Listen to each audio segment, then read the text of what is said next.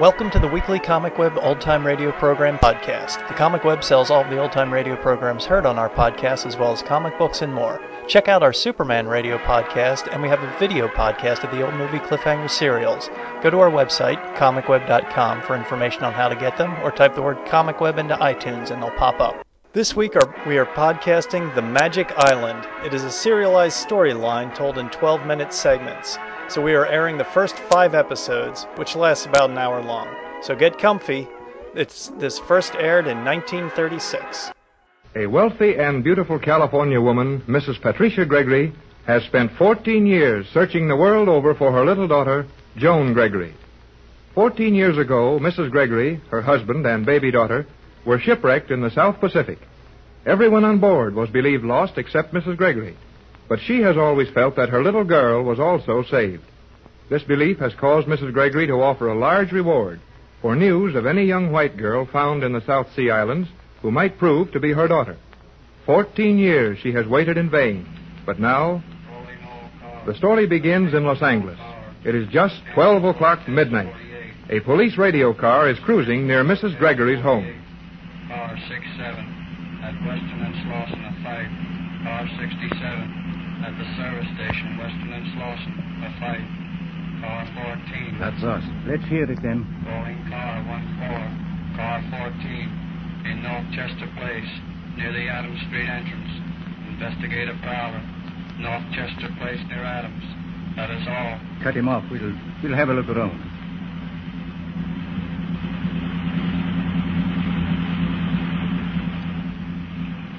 We're right in that block now. Yeah. Slow down. This ought to be it.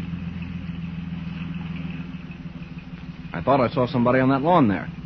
That's the Gregory place, isn't it? Yeah. There is something moving there. He's up the driveway, right behind him.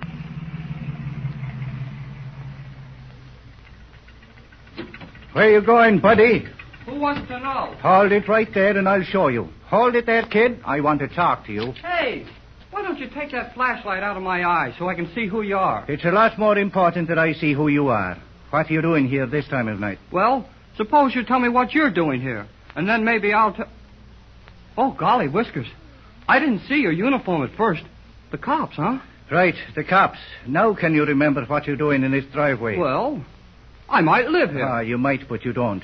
We got a call on you as a prowler. a prowler? I'm looking for a lady's house. That's not prowling, is it? Well, depends on whether the lady wants you to be looking for her. This is Mrs. Gregory's house. Honest? She's the one I'm looking for. Much obliged. I'll go and see her. Hey, not so fast, buddy, not so fast. Do you know Mrs. Gregory? No. But I've got some news for her. I heard about her little girl being lost in the South Seas on a magic island. Oh. And I. I. so, her little girl's lost on a magic island, eh? And her mama don't know it, but you're going to tell her. well, I'm Santa Claus, and I'm taking you to the North Pole with me. Come on. hey, let go of my arm. Oh, you're Let going go. to the station house. Come on. Huh? no, I'm not. Help! Help! Oh, will Mrs. you- Gregory! will you shut hey, somebody up? help! Hey, hey there, you! Hey, now you'll walk 'em up in the Gregory house. I hope Oh, I woke somebody's up the whole coming. block. Take it easy, son. Now take it easy. Here, there. here, this no place to stage a fight. Oh, well, we picked this kid up in your driveway on a prowler call. I'm not a prowler, honest. I've got to see Mrs. Gregory right away. Well, it isn't so easy to see Mrs. Gregory at midnight. Uh, what's your business here? Uh, the kid's having a pipe dream about Mrs. Gregory's little girl floating around Australia on a magic island. I'll see that he don't bother you anymore. Come on, son. Wait a minute, hold it, officer. Did you say Mrs. Gregory's little girl? You bet he did. But nobody's going to get a chance to laugh at me again. I'll tell my story to Mrs. Gregory, or not at all. All right, officer, I'll be responsible for this boy. And if he's not what he represents himself to be, I'll send for you again. Uh, my name's Bradford. I'm in charge of. Oh, that's all right, sir. I know you, Captain Bradford. Call us if you want anything else, and let us know how the kid's magic island comes out.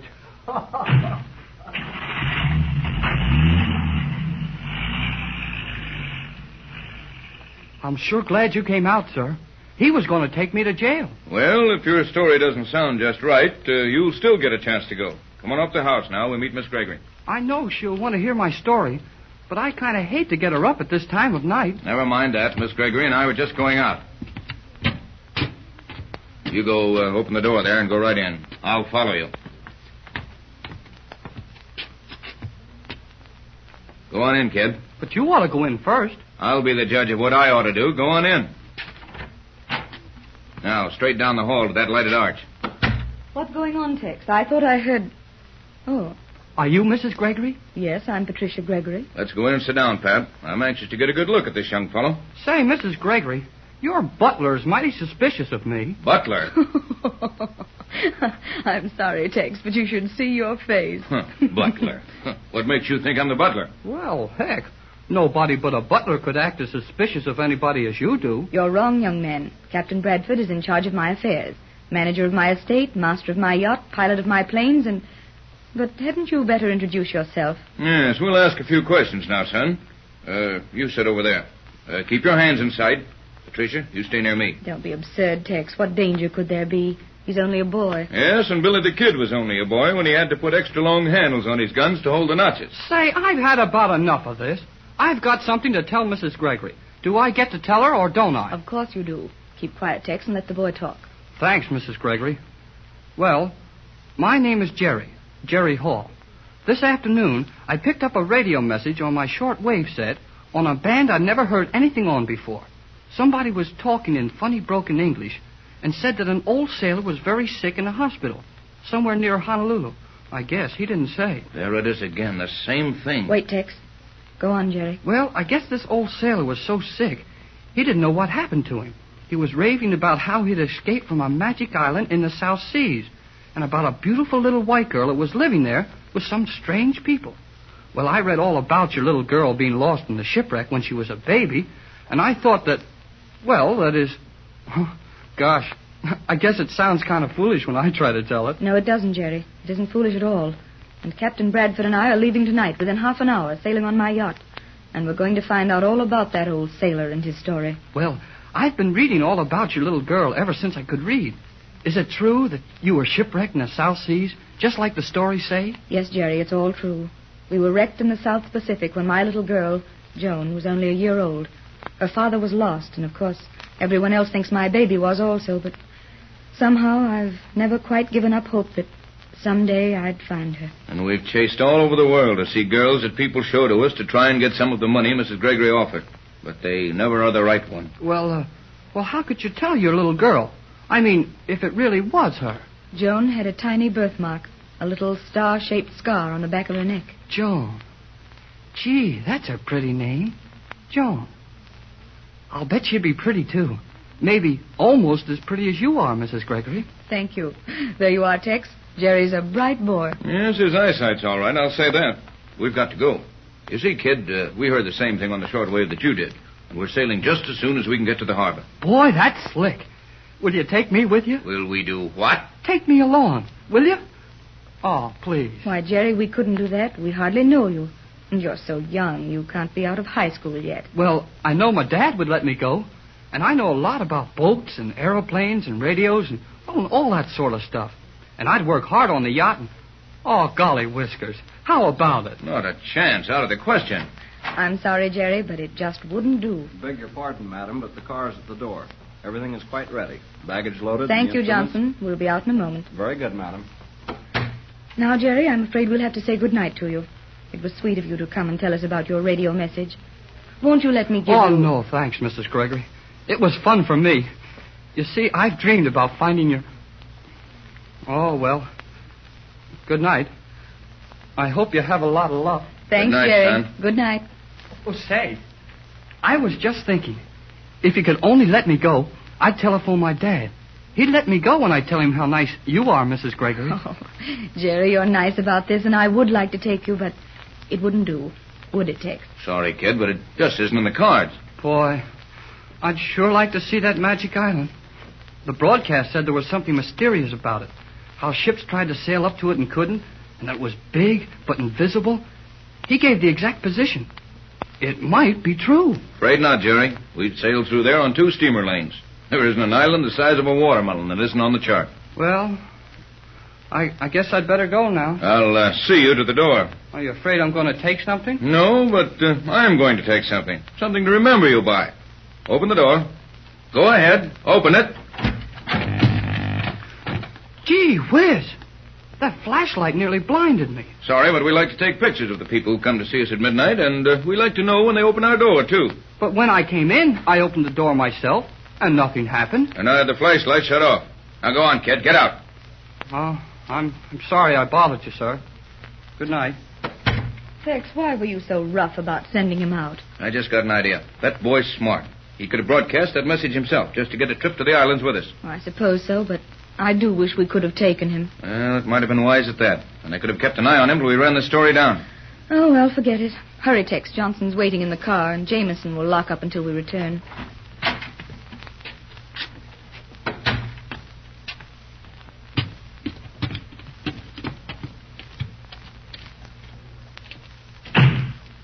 To the harbor, Johnson. And step on it.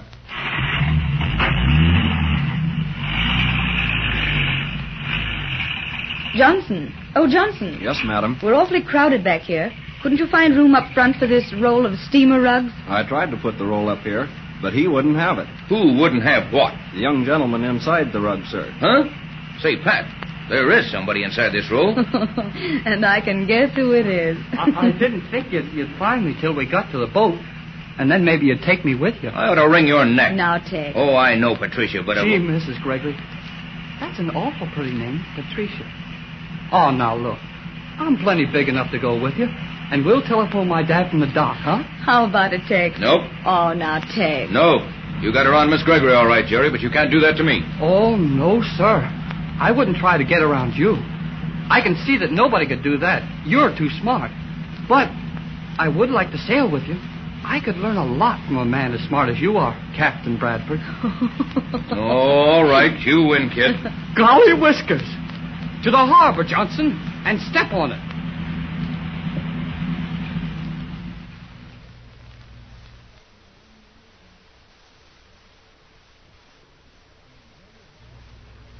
When Jerry Hall went to find Mrs. Gregory's house at 12 o'clock at night, he sure got himself into a lot of excitement and possibly some trouble.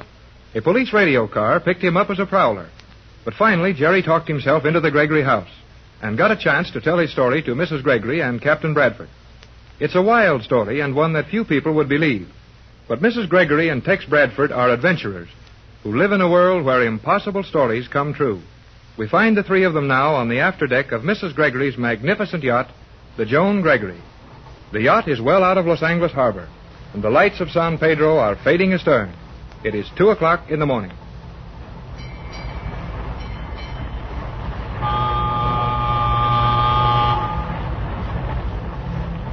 Golly whiskers. We're really on our way to find the magic island. Not much magic in a wild goose chase like this. Now, Tex, let Jerry talk. We've been disappointed on so many of these trips to search for Joan that it's nice to have someone with us whose belief is fresh and strong. Okay, Patricia, but I don't want you to feel too badly if this tip doesn't amount to anything. But gee, Captain Bradford, there must be something to this. We both got the same radio message. Yeah, that's what's too good to be true about it, son. You're the most suspicious fella I ever met. Never mind, Jerry. The captain has all my interests to look after, and his suspicions are my protection. All right. I'm on the yacht with you anyway, and we're going to Honolulu, or wherever that message came from, and see the old sailor. Then we'll get all the story and know just where to go in the South Seas to find your little girl. It all sounds mighty easy the way you tell it, Jerry. But there's a lot of water between here and the islands. And 14 years have been torn off the calendar since the shipwreck. You're right, Tex. And I suppose it's foolish of me to pay too much attention to this message, but I've never believed that Joan perished in that shipwreck, and I just can't give up trying to find her. I'll help you all I can, Mrs. Gregory. Golly, but this is a swell night, isn't it? Just look back there at the shoreline. All those lights getting smaller and smaller and sort of twinkling, like stars do just before they go out in the morning. It's beautiful, Jerry. The only thing I like better than sailing out of this harbor is sailing back into it again. Well, if you two can be spared from the poetry class for a few minutes, we'd better get to the radio cabin. I want Jerry to get acquainted with our set. Then we'll have to turn in. It's after four bells. Oh, boy. Two o'clock in the morning. And time you were asleep, Jerry. Oh. Let's go in the cabin with Tex and see the radio, then we'll all turn in. Captain. Here comes the skipper. Pat, you take Jerry in the cabin. I'll check with the skipper and join you in a minute. Come right in, Jerry. I'll show you around. Boy, is this a radio cabin or is this a radio cabin? Everything shipshape, skipper? Aye. Uh, we don't know what our course is to be, but for the time being, we're chasing a radio message that probably came from somewhere in the Hawaiian Islands. So just hold a general course on the regular lane until I change it. Aye. Uh, we've a new hand aboard. You'll help me with the radio. I'll fix it with Sparks, and we can split a watch with you. I. Better turn in now, Skipper. You can take over after daylight, and I'll join you in the chart room for some skull practice on navigation to imaginary points. Uh, we've got to locate a magic island. Who? All of us. Nuts. Who? Everybody. Well, maybe you're right, Skipper. But just the same, that's what we're looking for. Well, see you at breakfast. Uh, will you join us in Mrs. Gregory's cabin? I. That's all, Skipper. You can shove off. I. Magic. Island. Nuts. I don't blame the skipper much at that. Well, I see you've got the set warmed up, Jerry. How do you like it? Gee, Tex. I mean, Captain Bradford, it's a darb. Garb, huh? It's all right, Tex. Jerry says Darb is the highest praise he can find for anything. Hmm, so you think it'll do, kid? Do? Gosh. I bet it'll get anything in the world. It's all set to go now. Can I try it? Go ahead. And while you're enjoying yourself, you might as well be working. I'll see that you stand a regular watch here if you can handle that set right. Uh, that way I won't have to leave Sparks and can take it easy. Why not let Jerry call Johnson and make our report? What I had in mind. Uh, work on three meters, son. Ask for J12C. That's Johnson, our radio operator and chauffeur in Los Angeles. Sign yourself as Jerry on J24Y. That's his yacht. You can get this set down to one and a half meters, can't you? Yes, and we can work in that wavelength on our Los Angeles set, too, Jerry. That's how we heard the message about the dying old sailor and his magic island with a little white girl on it. That's where I got it at home, too. Gee, you know, Dad and I thought we had the only set in the country that would work on one and a half meters. Yes, we thought we were the only ones. You and your dad must know something about radio to build a set like that one. Funny, too. Well, no funnier than you having one. You see, my dad has studied radio all his life. He doesn't have to work anymore and just plays with it all the time. We can send on one and a half meters, too. Yes, I thought you could. Why, Tex, what do you mean? Oh, I know what he means. He thinks I sent that message just to get you to sail for the South Seas so I could de- get the trip with you. Well, Oh, Jerry, you wouldn't do a thing like that, would you? Knowing how much it means to me, how badly hurt I'd be if we made this trip and didn't find any trace of the little white girl. I wouldn't do that for anything in the world, Mrs. Gregory. okay, son, we'll let it go. To For the now. Gregory yacht. To the Gregory Gee yacht. whiz. There he is again. Calling What's the the bank, kid? Gregory yacht. One and a half meters. To the Gregory Land Station, Los Angeles. To J12C, Los Angeles. Now he's. Calling J12C. Relay this message to yacht Joan Gregory. Stand by for message. Cannot raise yacht. Relay this to them. He doesn't know we can get him on the yacht. To the Gregory yacht. You will not find the old sailor in Hawaiian Islands. Set your course south. Further directions later. Old sailor delirious. Probably dying. Keeps repeating position of island. Says his diary will tell you. White girl living there. Island position. Latitude 29 degrees south. Longitude 124 degrees 30 minutes west. That is all. Repeat to Gregory Yacht. Repeat to Gregory Yacht. Gee, the same thing. Tex, the position was the same as given before, and the old sailor keeps saying there's a little white girl on the island. Yes, yes. What are you doing, Tex? Checking my directional beam finders. We've got to know where those messages are coming from. There's something wrong with them, all right, or they'd be signed. Why would anybody send a message without signing it, if they were honest? Maybe they haven't got a licensed station. Yes, here we are. He wasn't on long enough for me to get a very long curve on the graph for calibration, but one thing is sure. That message did not come from the west, north, or east. Then it had to come from the south. This recording directional receiver shows only direct impulses, and the only place it was disturbed by those beams was through about a 60 degree angle to the south. That's awfully broad, Tex. If the sender is any distance from us, that angle could spread out to cover thousands of miles of ocean. I know it, but it's 10 to 1 that Johnson got it too. We can check with him later. You and Jerry stick with this set to pick that fellow up if he comes on again. I'm going to change our course. We're heading south right away. Oh, Jerry, I'm so excited and encouraged about it all. Me too. Gosh. Even Captain Bradford seems to be taking it plenty seriously now. That's what makes me so happy. Tex has been through a lot of these things with me. He doesn't believe wild stories very easily, so when he gets excited, it looks as if we had a chance to accomplish something. I've got a hunch we're going to find your little girl Joan all right. But what kind of people could she have been living with? I mean, on this island that wouldn't let the world know all about it before this. There are so many things that might have happened, Jerry. But if we really do find a little white girl on this island, and it is Joan, I won't care about anything else. Well, when you have time, and if you want to, Mrs. Gregory, I wish you'd tell me the whole story of the shipwreck. I mean, just where it happened and How you were saved when everyone else was drowned? And what made you think your little baby was saved? Of course I will, Jerry, and I'll start right now. We'd been in a terrific storm for days. The yacht we had then was very much like this one, except that it was named after me, the Patricia Gregory. Oh, and this one is named for your little girl, the Joan Gregory, isn't it? Yes. Well, we were making dangerously heavy weather of it along the 30th parallel when all at once. Say, wait a minute. Hmm? The 30th parallel. This radio message. The 29 degrees south. That's near the 30th parallel, all right. Why, Jerry, so it is. I didn't think of it just that way before. There's only about 69 miles between the parallels at that latitude. How about the longitude? This message said 124 degrees and 30 minutes west. That would be about right, too. J12C to J24Y. J12C to J24Y. Is that Johnson? Yes, Jerry, acknowledge him. Hello, J12C. Jerry Hall for Captain Bradford on J24Y. Go ahead, J12. Go ahead. Never heard of you, Hall. Will talk only to Bradford. Can you beat that? That guy drove us to the boat, but he never heard of me. I'll explain it to him, Jerry. Let me have the microphone. Hello, Johnson. Hello, J12C. Patricia Gregory to Johnson. Jerry Hall is okay. He's the boy we brought with us. Tex is out on deck. Jerry authorized to do relief watch on this set. Confirm receive that. Okay, Mrs. Gregory. Okay, work with Jerry Hall on J24Y. Better get Captain Bradford in cabin for this message. Have important relay for you. That's what we heard direct, I'll bet. Oh, here's Tex now. Tex Johnson's calling. Wants you to take over for this relay. Okay, J12. Bradford, go ahead, Johnson. Relay of message just received. Logged it on one and a half meters. More about the old sailor and his island. Position repeated, correct as given before. Break, J12. Break it, Johnson. Okay, J12. We got a direct. Now check your directional graph. Get me the best line you can on it.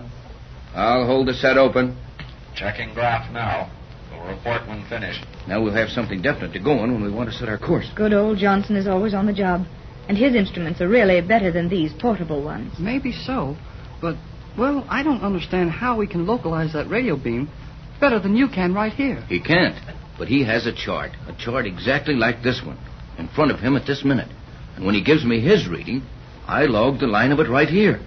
Then extend the line I have from our reading, and the point where those lines cross should be a pretty accurate location for the radio transmitter we're receiving those messages from. Bean falls in zone 1-8. Zone 18 south. 18 south. Zone 18, 18 south. Okay, Johnson. Stand by. Now, can you get at your figures pretty close to it? If we were farther from Johnson, the angle would be better, but Tex should hit it fairly well. By George, there it is. And those lines cross almost on the 30th parallel. Golly whiskers, 30 degrees south. And the message said the Magic Island was 29 degrees south. Nobody said anything about a magic island. Oh, Tex, let Jerry call it anything he wants to. If we can only find it and my little girl is still alive. Don't say if, Mrs. Gregory. We're going to find your little girl, Joan, on a magic island.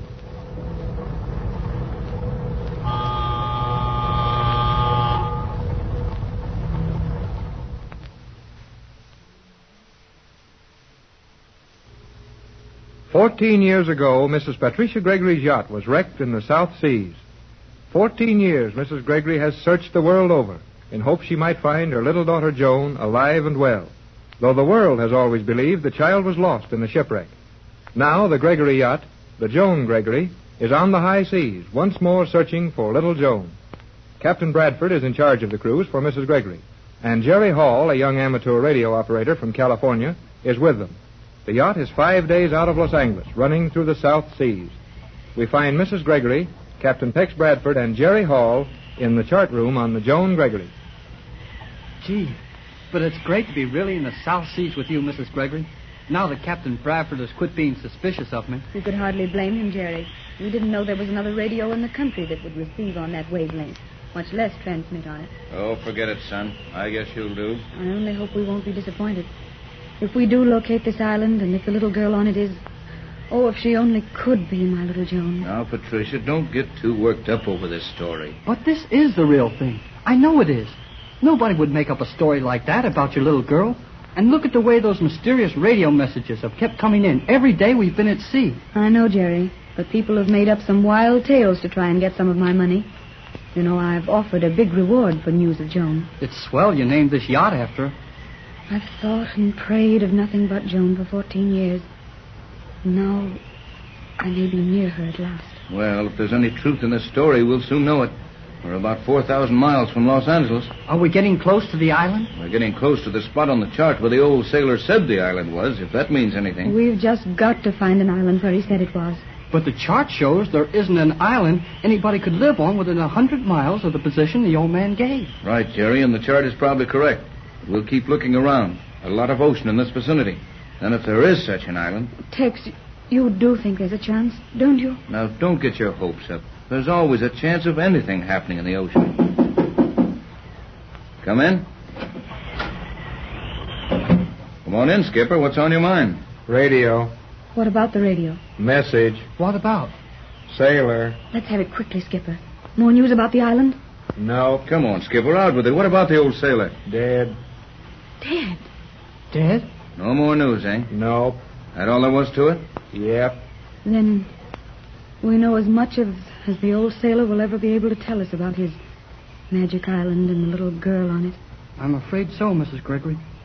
But if the old man told the truth about the position of the island, we can find it easy enough. That all, Skipper? Nope. Got something on your mind? Yep. Let's have it. Come. Me? You. I'll be with you in a minute, Skipper. We've got a little work to do on this chart now. Now. Important? Very.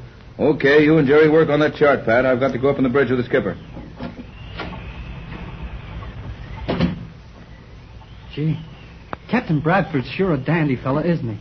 I think so, Jerry. Uh huh. I can see you do.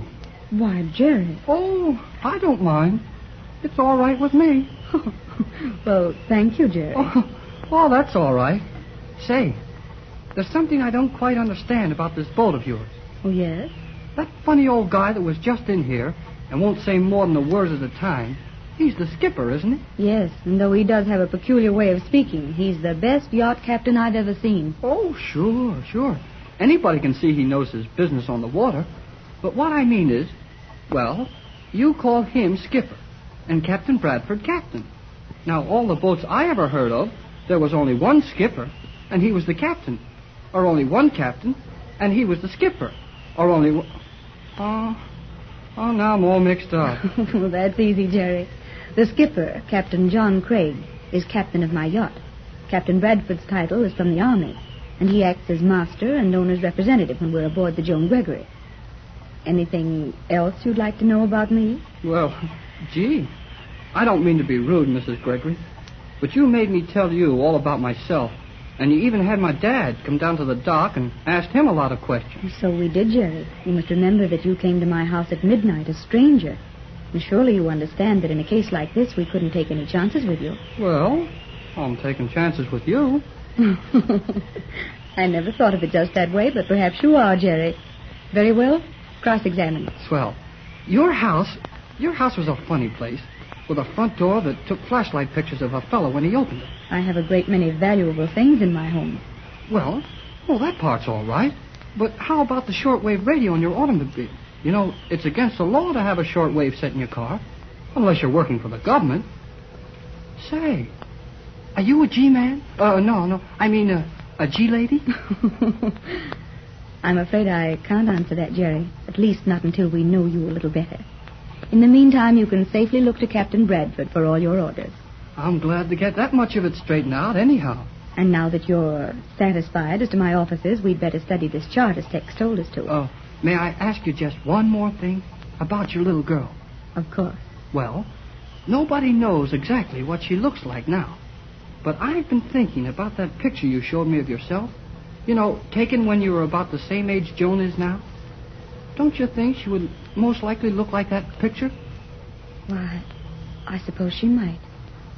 Why do you ask? Well, to tell to tell you the truth, Mrs. Gregory, I I've been hoping she would look exactly like that picture. Oh, Then if she'll only grow up to be as pretty as you are now, well, it's kind of nice for a fella to know what his girl is going to look like when she gets older. Jerry, Jerry, you're way ahead of yourself, I'm afraid. Why, you're just 16 now, and Joan would be barely 15. Well, 16's pretty old. I guess I know what I want. And when we find Joan, well, you see, I'll show you. Jerry, you do help me a lot. I've been rather hopeless and doubtful about it all. You seem to be just taking it for granted that we're really going to find my little girl. I've got a hunch. And when I get a hunch, everything's going to come out slick. Oh, Tex. What did the skipper say? What's wrong? The storm getting worse? Sounded like it when you opened that door. But the boat isn't rolling any more than it was. Well, Tex, what is it? You look so. Has something happened? I don't think so yet. But if it hasn't happened, something is going to happen. What? The skipper took me up forward and showed me, well, things I'd never seen before. Is the storm going to be a bad one? Oh, that wouldn't make Tex act like this, Jerry. He's been through a lot of storms. But this is different. This is one storm we can't go through. What? What, what do you mean, sir? Just what I said, son.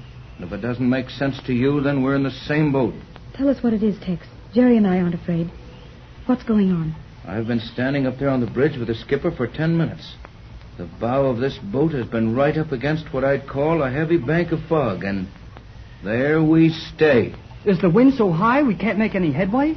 Did you ever see a bank of fog stand? Stand perfectly still in that kind of a wind? Tex, what are you getting at? A fog bank standing still in a gale.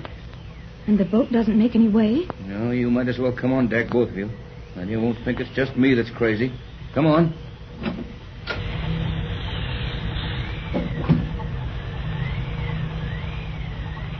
Now, come up forward and see it for yourselves.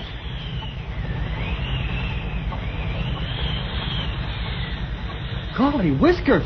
That's some squall, right? And we're running right smack into the center of it. I've seen lots of these. Let the skipper make everything fast, and we'll go below and ride it out. You've never seen one of these. We've been right here with the prow of this craft hard against that fog bank for the last half an hour. And the engines are full speed ahead. You mean that fog is holding us here just like a brick wall? Why, that's impossible. I guess if the storm was hard enough, we'd almost stand still. We might, Jerry, but that isn't it. Even if that could be the case, wouldn't this fog move a little? Wouldn't the roll of the boat change? And look around you. Wouldn't the storm be going someplace? Golly gee, you're right, Captain. Look, Mrs. Gregory, the ocean is as smooth as if it had oil on it, everywhere except right in front of us. And the sky is clear. There is something funny about this. What can it mean, Tex?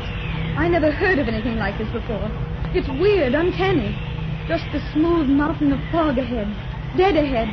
We're on the edge of a roaring storm, and yet we can't be, for all's clear around us. The motors are nearly tearing the boat to pieces, yet we don't move. What is it, Tex?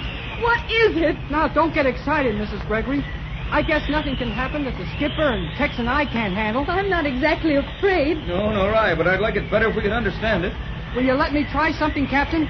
I've got an idea. That's one more idea than I've got. Go to it, son. Well, signal the engine room for full speed astern, and let's see what happens. I never heard of a storm that you couldn't run into or out of or around or away from or something. We'll try it, Jerry. Full speed astern it is.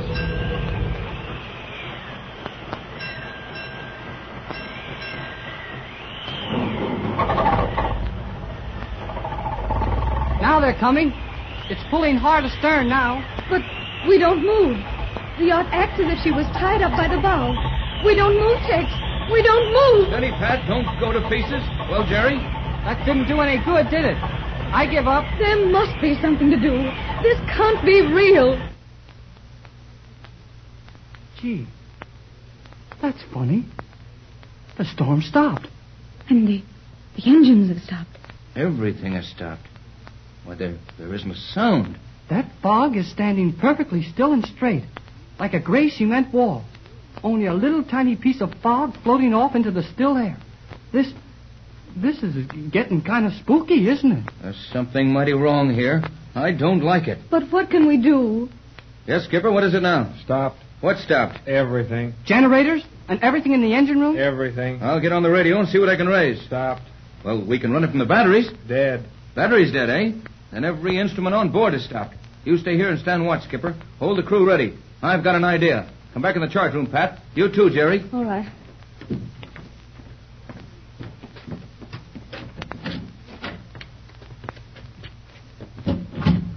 What are you thinking of, Captain Bradford? Look at this chart. Oh, our position doesn't mean anything if the instruments are out of order. But the instruments were all right just as we hit this this thing, whatever it is. We haven't moved since. There, right there is our exact position. Look at it. Oh, I see it now. Look, Jerry, we're there. This is the spot. Then our position is right. The old sailor said, yeah, the ship won't move. That bank of fog. Sure it is. It must be. This is the Magic Island. It all started in Los Angeles when Jerry Hall heard a radio broadcast over his shortwave set. The report said that an old sailor had been picked up from a small boat in the Pacific Ocean and had told a fantastic tale about a little white girl living on a mysterious island in the South Seas. How near the truth the old sailor was with his island of weird happenings, we shall soon know. Mrs. Patricia Gregory has come to the South Seas in her private yacht, hoping to find some evidence that there is such an island and her little lost girl living on it. We find Mrs. Gregory, Captain Tex Bradford, and Jerry talking excitedly in the chart room of the yacht. Now take it easy, Jerry. There's no such thing as a magic island or a magic anything else that I ever heard of. Then how do you explain the yacht being stuck for an hour, held right here by a bank of fog? We can't go forward or astern, and every instrument on board is dead. Jerry's right, Tex. There's more to this than just a storm or a fog or a, a well, there is. All right, all right. Now, Patricia, you just hold everything while we look this over. I don't want you to get your hopes up too high about this thing. But this mysterious fog bank is right on the spot where the old sailor said the island was. That's the whole trouble, Jerry. All we've got to go on is what some old sailor said. But the radio report said he'd been a junior officer and a navigator. Sure. He'd know about the position being correct and all that. If he was in his right mind, yes. Don't forget that he was an old man, sick and delirious, nearly dead from exposure and fatigue when he was picked up out of the open sea. He had no map, not a scrap of paper to verify the position. But it said he left a diary on the Magic Island and that he kept it carefully for every day he was there. Then why did he leave this diary on the island? Well, maybe he was a prisoner there and had to leave without taking anything that belonged to him. Oh, stop romancing, Jerry. You're raising Mrs. Gregory's hopes too high. She's been disappointed so many times in all the years she's been trying to locate this girl. I know that. But this is near the spot where you were shipwrecked 14 years ago, isn't it, Mrs. Gregory? It couldn't have been very far from here. I remember our position so clearly. Well, the old sailor said we'd find something mysterious when we got to this spot. Well, gosh, that fog bank is mysterious enough, so part of the story is true anyway. And if that much is true, why can't it be possible that Joan, my little girl, is on the island? We've got to find out right away. All right, the yacht won't move and the fog won't move. If there was an island behind that fog, we couldn't get to it.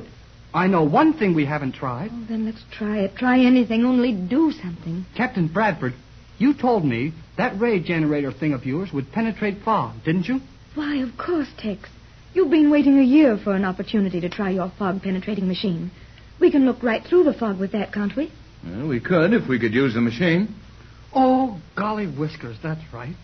The machine won't work. No generators. Won't the batteries pull it? They would, but they're dead too. But we just can't sit here and do nothing. Oh, I'm sorry, Pat, but there doesn't seem to be anything else we can do until that fog lets go of us. Now look, fog can't hold a big boat. That doesn't make sense to me. No, it adds Oh, up wrong for me too, boy, but there it is. The bow of this boat is held tight against a bank of fog, just as solid as if we were anchored to a concrete wall. The engines won't push us through the fog, and they won't pull us off the fog. Every instrument on board is dead. Even the radio tubes are paralyzed. Then there's only one answer electricity of some kind. But where would the electricity be coming from? No good, Jerry. We might be over a magnetic field of some kind that would throw the instruments out of order. I've seen that happen in a lot of places. But enough real electricity to hold a heavy boat powerless? No chance. Oh, yes, Skipper? Hurry, What's up, Skipper? loose, I think we are myself. drifting. We're drifting, Skipper. The yacht's loose? Yep, Get the engineer quick. Full speed astern. Hold her there till we get away from that fog or whatever it is. I. Come on, folks. Let's go topside. Boy, oh boy, this is sure swell. It's certainly uncanny enough, Jerry.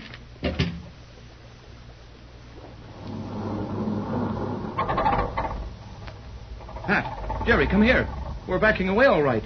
There stands your fog bank. Now, we can start your fog light gadget and try it out. You think we can actually see through the fog with it, Tex? I know we can, but wait till we're safely away from that that that gray wall. Here comes the skipper on the run.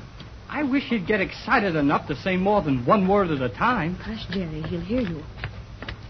Generators. How's that, Skipper? Generators. Uh, they working all right now? Aye. Then the other instruments ought to be all right, too. Let's check our position again. Checked. Good old skipper. Where are we? Here. Oh, we know that, but where's here? Here, show us on the chart. The exact position is important, you know. Uh, here, Jerry, help me hold this chart still. There. Look, Mrs. Gregory, we're right where the old sailor said we'd find the magic island. Yeah, Uh, everything working now, Skipper? Is the radio okay? Aye. Thanks, Skipper. Hold her steady now. Just keep the motors idling. If we drift away a little, let her drift. Aye. Can I try the radio now? No, Jerry, let's don't call anybody in yet. No, Jerry. If we have found something unusual, let's work it out for ourselves. Oh, heck. I'm sorry. But I, well, I just thought of starting the radio. Well, let's try my fog ray first. I've got my doubts about that thing over there. You and Pat stay here and watch that fog to be sure it doesn't disappear on us. Wake us up out of all this nightmare. I'll get my machine. Gee, Mrs. Gregory, this is wonderful, isn't it? Just like a fairy story, Jerry. And I'm so happy. I can't explain why. There isn't any real reason for it yet, but my little Joan seems so close now. For 14 years, I've never lost hope that she might be alive and well somewhere.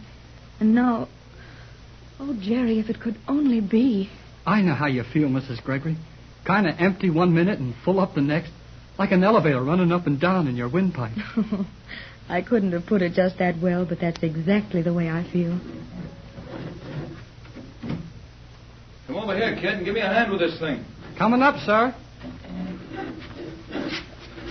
Boy, that's a heavy contraption. Captain Bradford has been working on it for years, and he expects it to do anything with fog. Yes, it does work in fog. You know it does, Pat. Didn't we use it off San Pedro and see right through the fog when it was so thick the pelicans were using fog horns? I don't remember the pelican's Tex. well, I'll show you in a minute. Here, loosen those wing nuts there, kid. Aye, aye, sir. And don't you mind Mrs. Gregory, Tex. She's only kidding you because she's nervous, and she's just got to do something. You're a sweet boy, Jerry. You do understand, don't you? Well, I know how you feel. She's my girl, too, you know. Will you two quit talking about something that hasn't happened yet and lend a hand here? We're about ready to try it out now. Our fog bank hasn't run away on us, has it? Looks just like it did when we ran into it over an hour ago. Run in the cabin, Jerry. Take this line and cut it into the power plug, will you? You bet I will. Oh, Tex, maybe there is an island behind that fog. The old sailor could have been right, you know. Hurry and try it. The tubes are warming up now. It'll be ready in a second.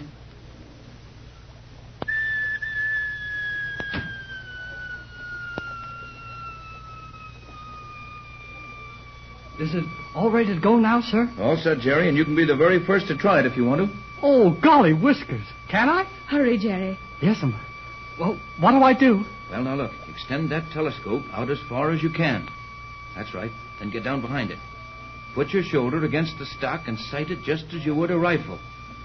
And when the fog begins to open up for you, run the telescopic sight in and out till you get the focus. And you'll see the ocean on the other side of that fog. Boy, this is sure exciting. There now. I've got my sights on the fog bank. How's the visibility? Uh, can't see a thing but a gray wall. Well, hold your sights there. I'll run this barometer for you. Hold it steady now. Tell me the minute the fog starts to break for you. Oh, hurry, Tex, hurry. How's that, Jerry? No, not a thing yet. I've run through the whole visible spectrum. Here, let me take the sights, Jerry. That ought to be about it. There, now gently back, so, and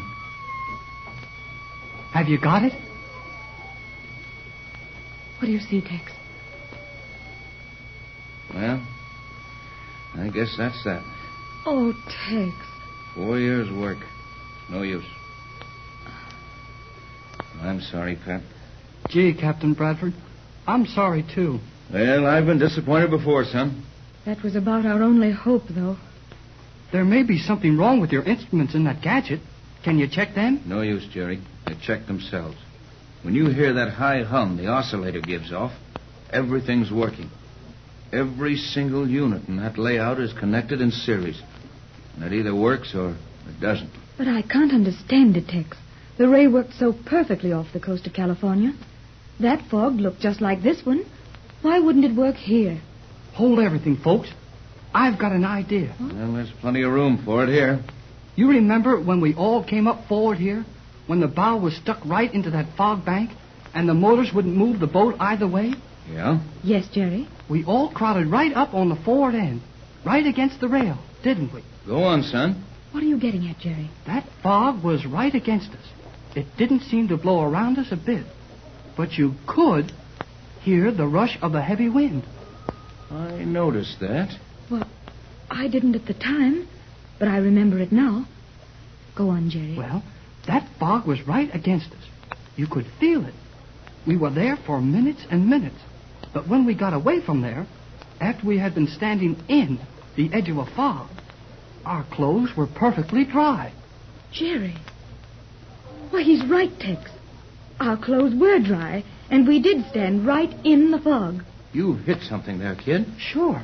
And look, Captain Bradford's fog machine worked all right off the coast of California, you said. Why, of course. It, it worked perfectly, yes. That machine will cut a path through the heaviest fog I ever saw. But it wouldn't go through this stuff. So there's only one answer. That fog out there is not fog. But in the middle of the ocean, it's got to be fog. What you suggest is impossible, Jerry. Why, why, it's fantastic. Look at Captain Bradford's face. He was laughing at my Magic Island a little while ago, but he's not laughing now, is he? I tell you, there's something mysterious here. And that fog is not fog.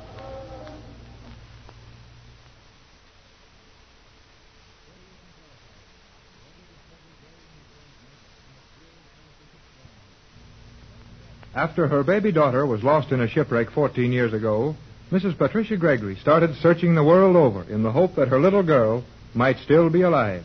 Now Mrs. Gregory is again in the South Seas, and with her on her private yacht are Captain Tex Bradford and Jerry Hall. Jerry was a young radio operator in Los Angeles who received the first mysterious message about an old sailor having seen the Magic Island and a little white girl on it. The yacht is lying now completely becalmed near a strange bank of fog. I tell you, you've got to believe me.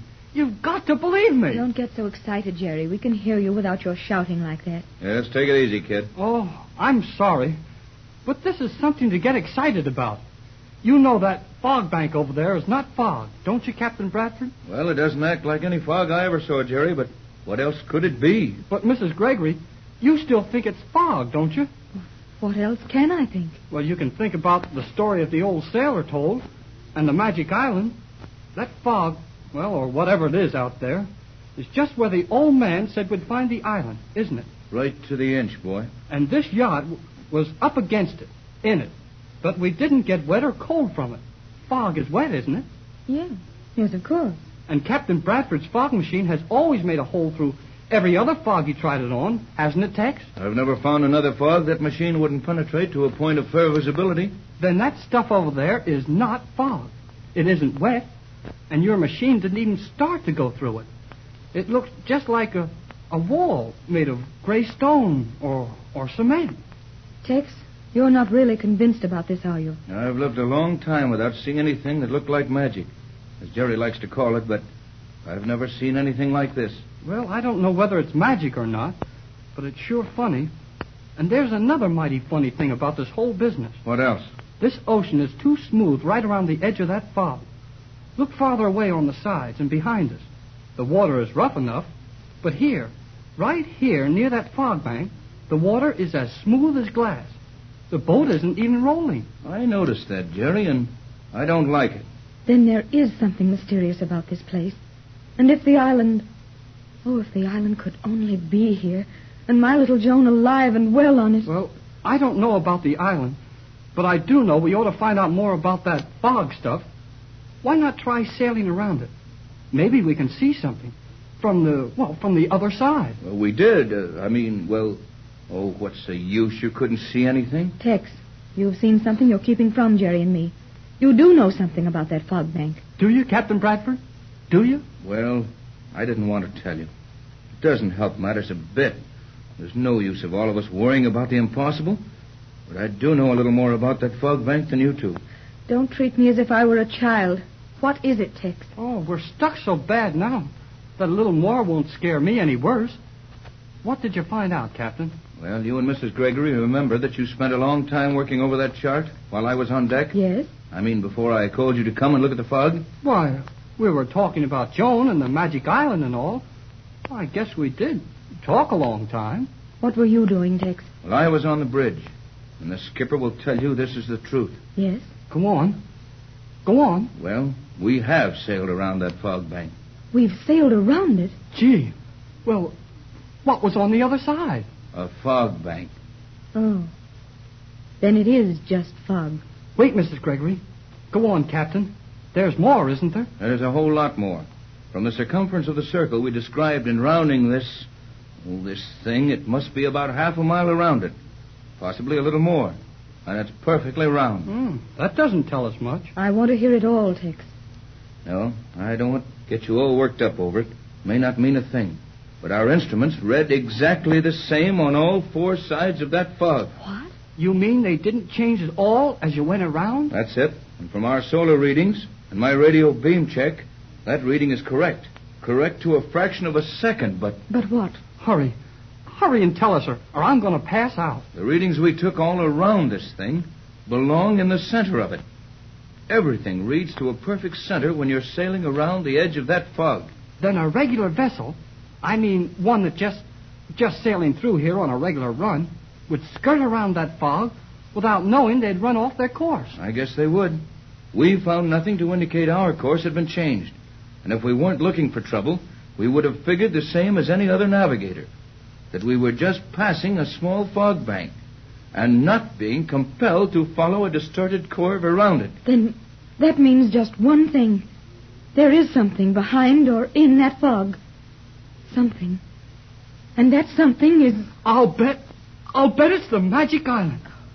Oh, golly, Whiskers. We're here. We found it. Gee, Mrs. Gregory. Now we'll get your little girl back. Not so fast, son. Even if there is an island there, what can we do about it? The yacht won't go through the fog. We tried that. Then let's figure why it won't go through it. That's out of the question, isn't it? Nothing is out of the question with Tex and I to figure things out. Well, just leave me out of that, Jerry. You figure this yourself. I'm stuck. Well, well, if we can't sail through it, there's something funny about it. And something funny about a fog means it's being done on purpose. Jerry, you mean it isn't just a natural phenomenon? That the fog is man made, controlled? How about those instruments, Captain? And the fog holding the boat just like a magnet. That's it. Magnet. Oh, giggling goldfish. Why didn't I think of that before? That fog is magnetized. That's my idea, boy, but I hated to make such a wild statement. Well, that sounds possible. There are a great many magnetic deposits and formations in many parts of the world. But don't you see, Mrs. Gregory? We don't mean a magnetic field that just happened there. That fog has been magnetized by somebody or something. Do you think that's possible? You're not just excited and running away with yourself, Jerry. Well, if he is, I'm running way ahead of him. Patricia, that fog bank is not ordinary fog. It's magnetized as surely as we're standing on this yacht looking at it. And there's probably an island hidden in it. Well, but Tex. And that's not guesswork. It's a scientific probability. What else would have held our boat against that fog but a powerful magnetic force of some kind? And what else but a magnet? And a magnet with somebody running it would have turned the boat loose when it got ready. Why, this. Why, it's thrilling. But it's terrible, too. What can it mean? It can mean we're up against the greatest piece of electrical or chemical wizardry this generation has seen, and we're going to see all of it. Where do we start, Tex? Start guessing, and as if you've done pretty well so far, Jerry. Suppose you take the first guess. Well, isn't it better to do something you're sure of than it is to guess? What can anyone be sure of in these weird circumstances? Got something definite in mind, son? Well, we can see what's inside that fog ring. If the little plane lashed to the deck, we'll fly over it. Of course. Why didn't you think of that, Tex? I did, but it'll take an hour to assemble the wingspread. Lower it to the water and get ready for a takeoff. By that time, it'll be pretty dark. I don't like to try getting the plane back on board at night, except in an emergency. Golly whiskers. Here you've got a magnetized bank of artificial fog right under your nose, and a mag- magic island, and a. Well, how much do you need to make it an emergency? Well, I'm in a matter of life and death. That island, if it is inside the fog, has been there a lot of years. And it won't run away tonight. Then we can't do anything until morning. Oh, I guess not. Say, I've got it. I'll swim ashore. That's it. You'll do everything else, boy. You can't do that, Jerry. I'll bet I can. And I bet I'll get through that fog, too. I won't wear anything that a magnet will hang on to. And after you get through the fog, what then? What do you mean? What then? Mrs. Gregory and I are outside with the yacht. And if anything should happen to you, we couldn't get in there. Why not try shooting through the fog? No, no, you, you might hit. Of course, I mean, if this really is the island we're looking for, Joan might be might be hurt. Oh, yeah, I'm sorry. Well, I guess we'll have to wait till morning. I've got one small idea. Let's see. Now, Skipper, Skipper. Aye, Now, will you step up forward here, please? aye. Now, Jerry, I want you to go into our cabin. Get that long black case, the one that looks like a violin case, out of the instrument locker. Bring it here and handle it as if it were eggs. Right away, sir. I'll get it. Sir? Skipper, the swell is rolling heavier now. We can't use the motors to hold our position as I need all the power in this cable here. Will you try for a good anchorage so I can cut all the juice away from the engine room? Sounded. Well, Three. three fathoms? Aye. Can I help, Tex? Ah, I'm so nervous, but for once I seem to be helpless. I'm sorry I've always been able to think with you before, but no, I. I. I understand, darling. Tex, I uh, I didn't say anything. I know you didn't, but I'm glad you said it. Oh, I suppose I shouldn't have. You shouldn't, and I've been waiting years to hear it. Patricia, I. Here's the case, Captain Bratt. Oh, golly, Whiskers. I guess you forgot the case, didn't you? I'll go back and bring it in again if you want me oh, to. no, no, Jerry, you. You just rescued me in time. Huh. You don't yell for help very loud, do you? Now, Jerry, come on. Uh, let's hook up the machine. Break that cable. Bring the uh, shielded lead plug over here while I open the case.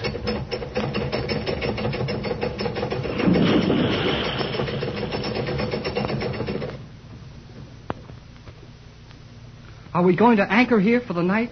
The skipper's paying out the stern change. Yes, Tex thinks we'd better not move till morning, and the skipper reports soundings okay for a good anchorage. Can I help with the machine? Not yet, Jerry. I'm a little afraid to have anyone but myself handle it until it's set up. It's sure a funny looking thingamabob. What is it? I never saw this before either, Tex. Is that what you've been working on so secretly in the laboratory? I've done nothing else for over a year, and that's perfect. What is it? Well, I haven't named it officially yet, but I think I'll call it my stratoscope. Stratoscope. Well, what does that mean? Well, it's a combination of strata and scope, as from stratosphere and periscope. In other words, it will do through the air and at tremendous altitudes and distances what the periscope will do within a very limited range. I think it sounds lovely, Tex, but what will it do? Hmm, left you behind that time, eh, Pat? How about you, son? I think I know what you mean. You can look away up in the air, then away over someplace, then down again. Like seeing over the horizon. Isn't that it? That's it exactly, Jerry, and I know it works. I've tried it over a 300 foot building. When I was on the ground on one side, the objective was on the ground on the other side, and I saw it. And now you're going to look over that fog and down onto the island. Oh, can we? Really? I'm getting excited now. You see, it's a case of plotting the trajectory of the wave curve I'm sending out, figuring the density of the exact strata and the atmosphere I must refract the wave from to bring it down to Earth on the desired spot. But how do you see anything with a wave? These waves will return to me with almost as great an intensity as they leave the instrument with. Then I merely catch them in a tuned wave trap. And with a light valve and converter, I project the image on this little ground glass screen here and. Pat! Pat! Jerry! I've got it! I can see it! Is it the island? Is it, Tex? What do you see?